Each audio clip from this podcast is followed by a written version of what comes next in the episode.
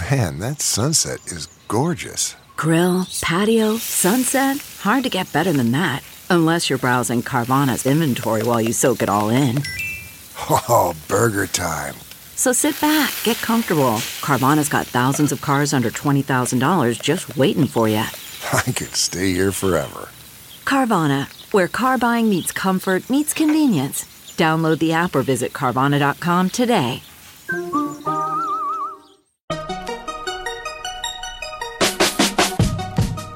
Welcome to the Techmeme Ride Home for Friday, January 3rd, 2020. I'm Brian McCullough. Today, Google's AI has a medical breakthrough. Apple raids HBO for maybe its biggest name. Instagram seems to be plateauing by one metric at least, going gangbusters in another, and what to expect from CES, and, of course, the weekend long read suggestions. Here's what you missed today in the world of tech. Google says its AI has made significant improvements in the reading of mammograms to detect breast cancer in a research study of images from around 90,000 cases. Quote, tested on images where the diagnosis was already known, the new system performed better than radiologists. On scans from the United States, the system produced a 9.4% reduction in false negatives, in which a mammogram is mistakenly read as normal and a cancer is missed. It also provided a lowering of 5.7% in false positives, where the scan is incorrectly judged abnormal, but there is no cancer. On mammograms performed in Britain, the system also beat the radiologists, reducing false negatives by 2.7% and false positives by 1.2%.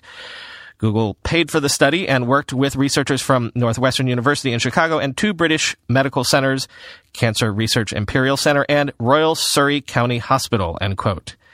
Apparently around 33 million mammograms are performed each year in the U.S. And according to the New York Times, they miss about 20% of breast cancers and false positives are routinely common.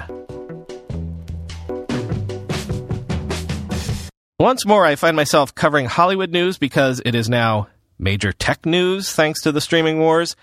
Apple has signed Richard Plepler, the former CEO of HBO, to a five year deal with Apple for his production company Eden Productions to produce films and shows exclusively for Apple TV Plus.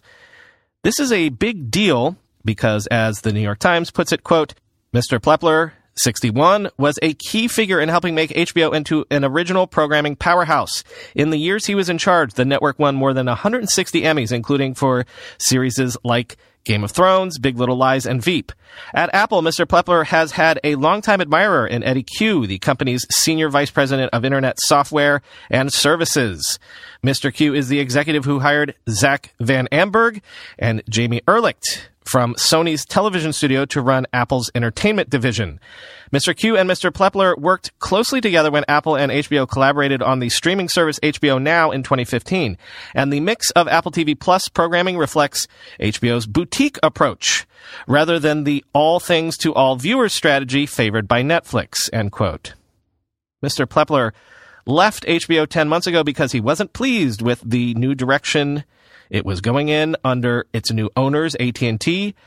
As MG Siegler tweeted, it's really quite incredible that Apple TV Plus clearly wants to copy HBO, and while they stumbled out of the gate, they now have a lane where AT&T is not only ceding the content high ground, they've hand delivered the guy who built HBO to Apple thanks to their foolishness, end quote. Plepler is widely loved by talent in the TV and movie industry who worked with HBO during his tenure. So the expectation is he will be useful in getting said talent to take a chance on Apple TV Plus. Peter Kafka tweeted that Apple actually kicked the tires in terms of acquiring HBO itself earlier this year. But hey, in the long run, isn't it probably cheaper to just hire the executives and talent directly? As we've mentioned, CES begins next week, and I'll be coming to you from there beginning Tuesday next week. But what can we expect from CES this year? The staff of The Verge has a bit of a rundown of what they're thinking we'll be seeing. Yes, expect 5G to be everywhere, not actual 5G phone announcements that usually waits for Mobile World Congress and individual company events, but expect a lot of accoutrement around 5G, prepping for the 5G reality coming this year. Also, might we see a lot more foldable stuff teased, hinted at, maybe even debuted? Foldable phones, but also foldable computers. Some of that got teased last year at CES, so probably more demos will be waved around this year.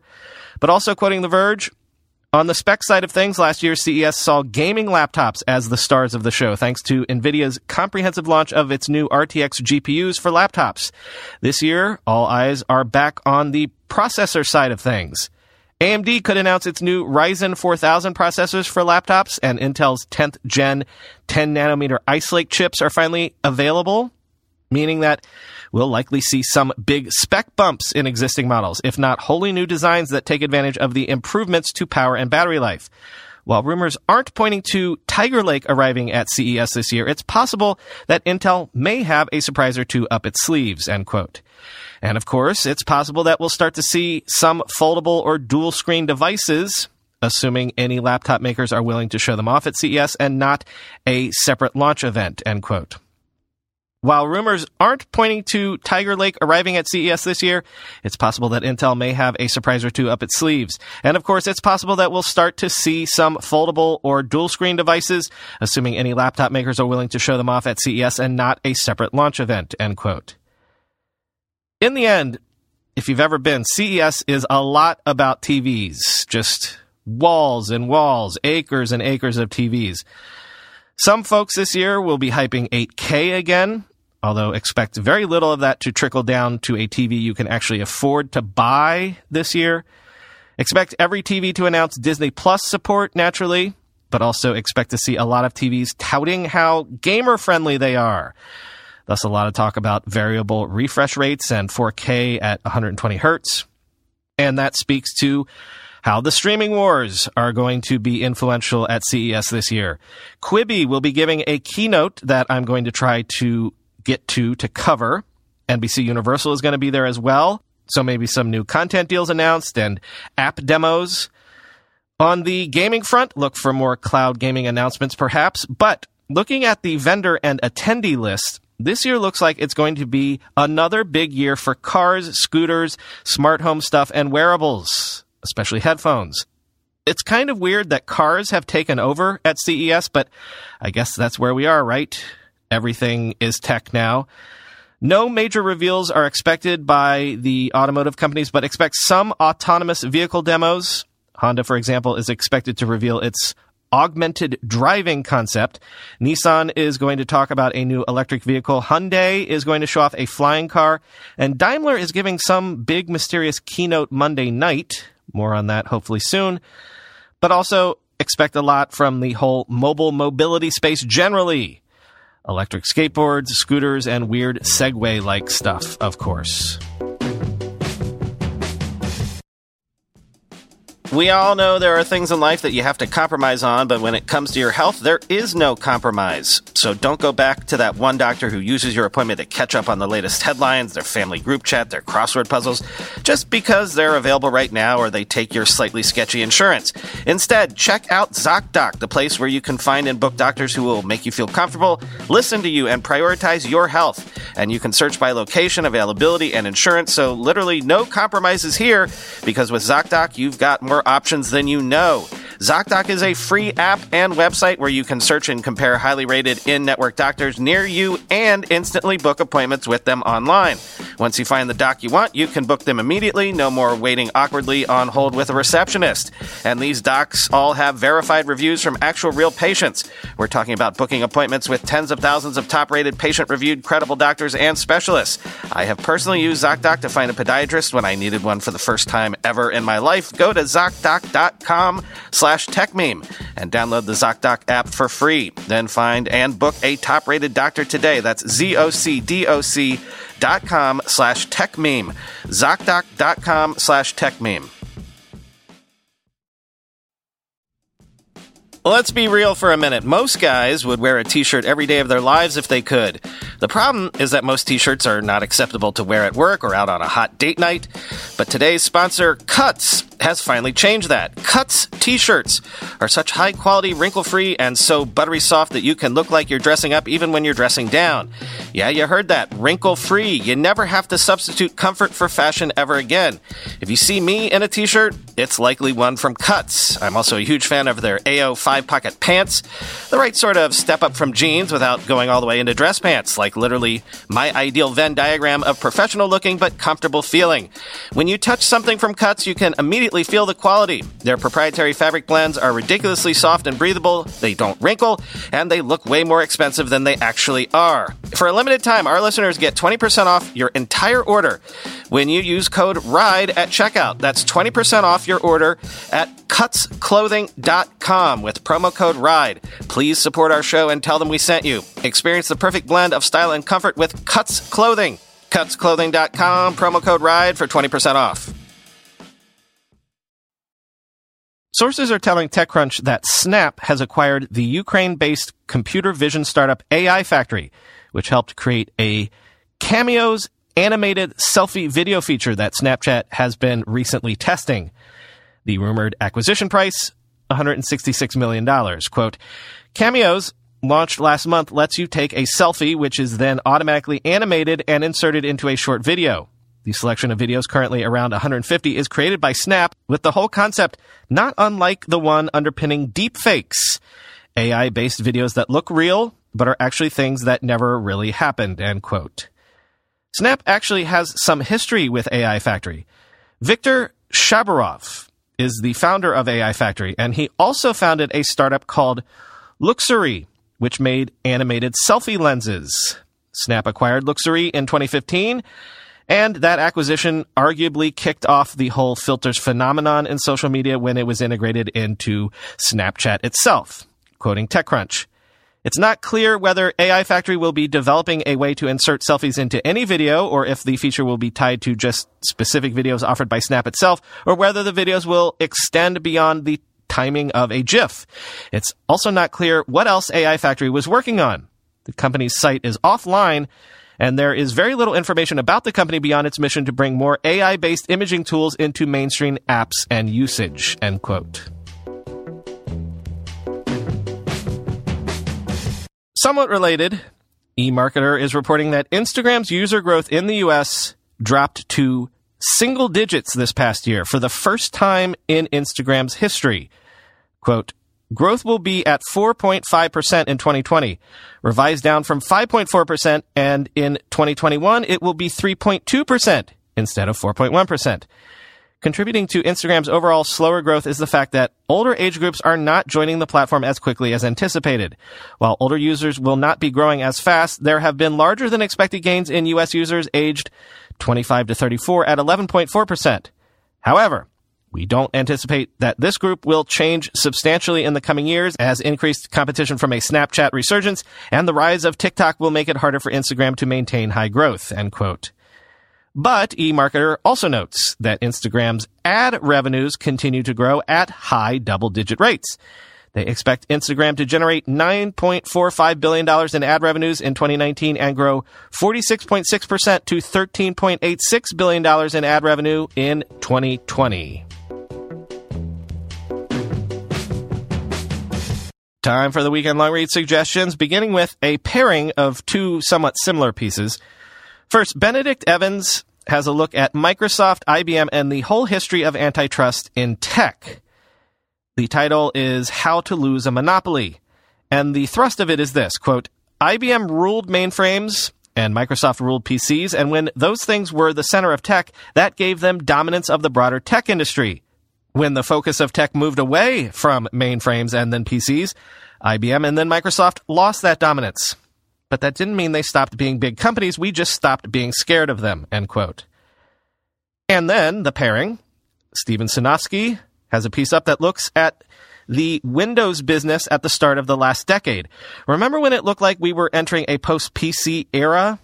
Well, Steven looks back at the lessons that he and Microsoft took away from the last decade, at least from a Windows perspective. Quote, as it turns out, disruption does not have to be like BlackBerry or Kodak, but in fact, when there's an ecosystem and install base in B2B, it is a long, slow process.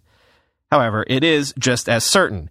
Windows remains one of the most amazing businesses ever. Over 220 million PCs sold in 2019 alone with Windows and insanely great profit margins anchoring Microsoft. Still, the days of driving an ecosystem slash network effect shifted to planetary scale, i.e. phones, end quote. Next, a couple of postmortems on hacking. The Wall Street Journal looks back at the Cloud Hopper attack when China allegedly wholesale hacked into major corporations globally. Based on the journal's reassessment of that hack, Cloud Hopper was bigger than anyone ever knew. Quote, the journal pieced together the hack and the sweeping counteroffensive by security firms and Western governments through interviews with more than a dozen people involved in the investigation, hundreds of pages of internal company and investigative documents, and technical data related to the intrusions. The journal found that Hewlett Packard Enterprise was so overrun that the cloud company didn't see the hackers re-enter their clients' networks, even as the company gave customers the all clear. Inside the clouds, the hackers, known as APT-10 to Western officials and researchers, had access to a vast constellation of clients. The journal's investigation identified hundreds of firms that had relationships with breached cloud providers, including Rio Tinto, Philips, American Airlines, Deutsche Bank, and GlaxoSmithKline. FBI Director Christopher Wray called it the hacker's equivalent of stealing the master keys to an entire apartment complex. It's an open question whether hackers remain inside the company's networks today. The journal reviewed data provided by Security Scorecard, a cybersecurity firm, and identified thousands of IP addresses globally still reporting back to APT-10's network between April and mid-November, end quote. And this was one of the most amazing pieces I've read in a couple months. In a separate attack, Chinese hackers allegedly broke into the computer systems of the U.S. Office of Personnel Management in the spring of 2014. They eventually made off with data on nearly 22 million former and current U.S. civil servants as well as intelligence officials. Quote, the data breach which included fingerprints, personnel records, and security clearance background information, shook the intelligence community to its core. Among the hijacked information's other uses, Beijing had acquired a potential way to identify large numbers of undercover spies working for the U.S. government. The fallout from the hack was intense, with the CIA reportedly pulling its officers out of China. The director of national intelligence later denied this withdrawal. Personal data was being weaponized like never before. In one previously unreported incident around the time of the OPM hack, senior intelligence officials realized that the Kremlin was able to quickly identify new CIA officers in the U.S. Embassy in Moscow, likely based on the differences in pay between diplomats. Details on past service in hardship posts speedy promotions and other digital clues, say for former intelligence officials, those clues they surmised could have come from access to the OPM data, possibly shared by the Chinese or some other way, say former officials, end quote. I found this piece to be so fascinating because it suggests that in this modern world of data collection and cyber espionage, is there even a place for actual spies anymore? For good old James Bond undercover human assets? Or is that now passe? Quoting again, the familiar trope of Jason Bourne movies and John Le Carre novels, where spies open secret files filled with false passports and interchangeable identities, is already a relic, say former officials, swept away by technological changes so profound that they're forcing the CIA to reconsider everything from how and where it recruits officers to where it trains potential agency personnel. Instead, the spread of new tools like facial recognition at border crossings and airports and widespread internet connected surveillance cameras in major cities is wiping away in a matter of years carefully honed tradecraft that took intelligence experts decades to perfect, end quote. And finally, one more old year slash new year list for you. Ars Technica has a piece up that is a 2020 death watch, i.e. companies that it says are in danger of entering the death pool this year. Some of those are obvious, like Verizon Media, also known as Oath, or the Yahoo slash AOL division. I think that one is pretty much nailed on as being dead. Same with G/O Media, home of a bunch of media platforms like Gizmodo and The Onion, though hopefully those brands can find some way to survive. Although tell that to Deadspin. But also interesting, AT&T's DirecTV a bunch of electric scooter companies because there are probably too many of them, and Symantec possibly. But also, interestingly, they mentioned Peloton. You might have heard about that controversial ad that Peloton released before the holidays that everyone said was misogynistic. The controversy around the ad knocked $942 million off of Peloton's market cap in a single day, but it seems that Peloton has other issues as well. For one, they might have saturated their market segment, signed up most of their likely potential customers already, and, quote, beyond the marketing kerfluffles, the company has been hemorrhaging money making headlines with dramatic losses.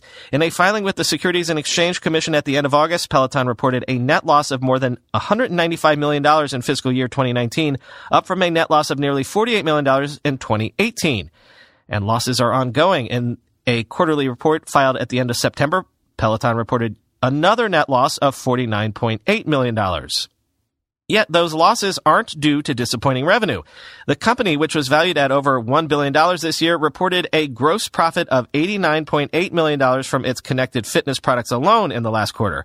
According to market watchers, the company's money troubles are due to an exorbitant marketing budget, the same marketing that got the company criticized for being sexist and absurd. Based on one ballpark estimation, Peloton's marketing spending works out to about $1,100 for each of the $2,245 bikes it sold in the last quarter. End quote.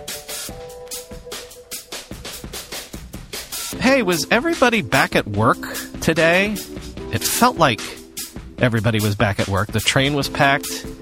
The office here seemed to be well populated, but I don't know.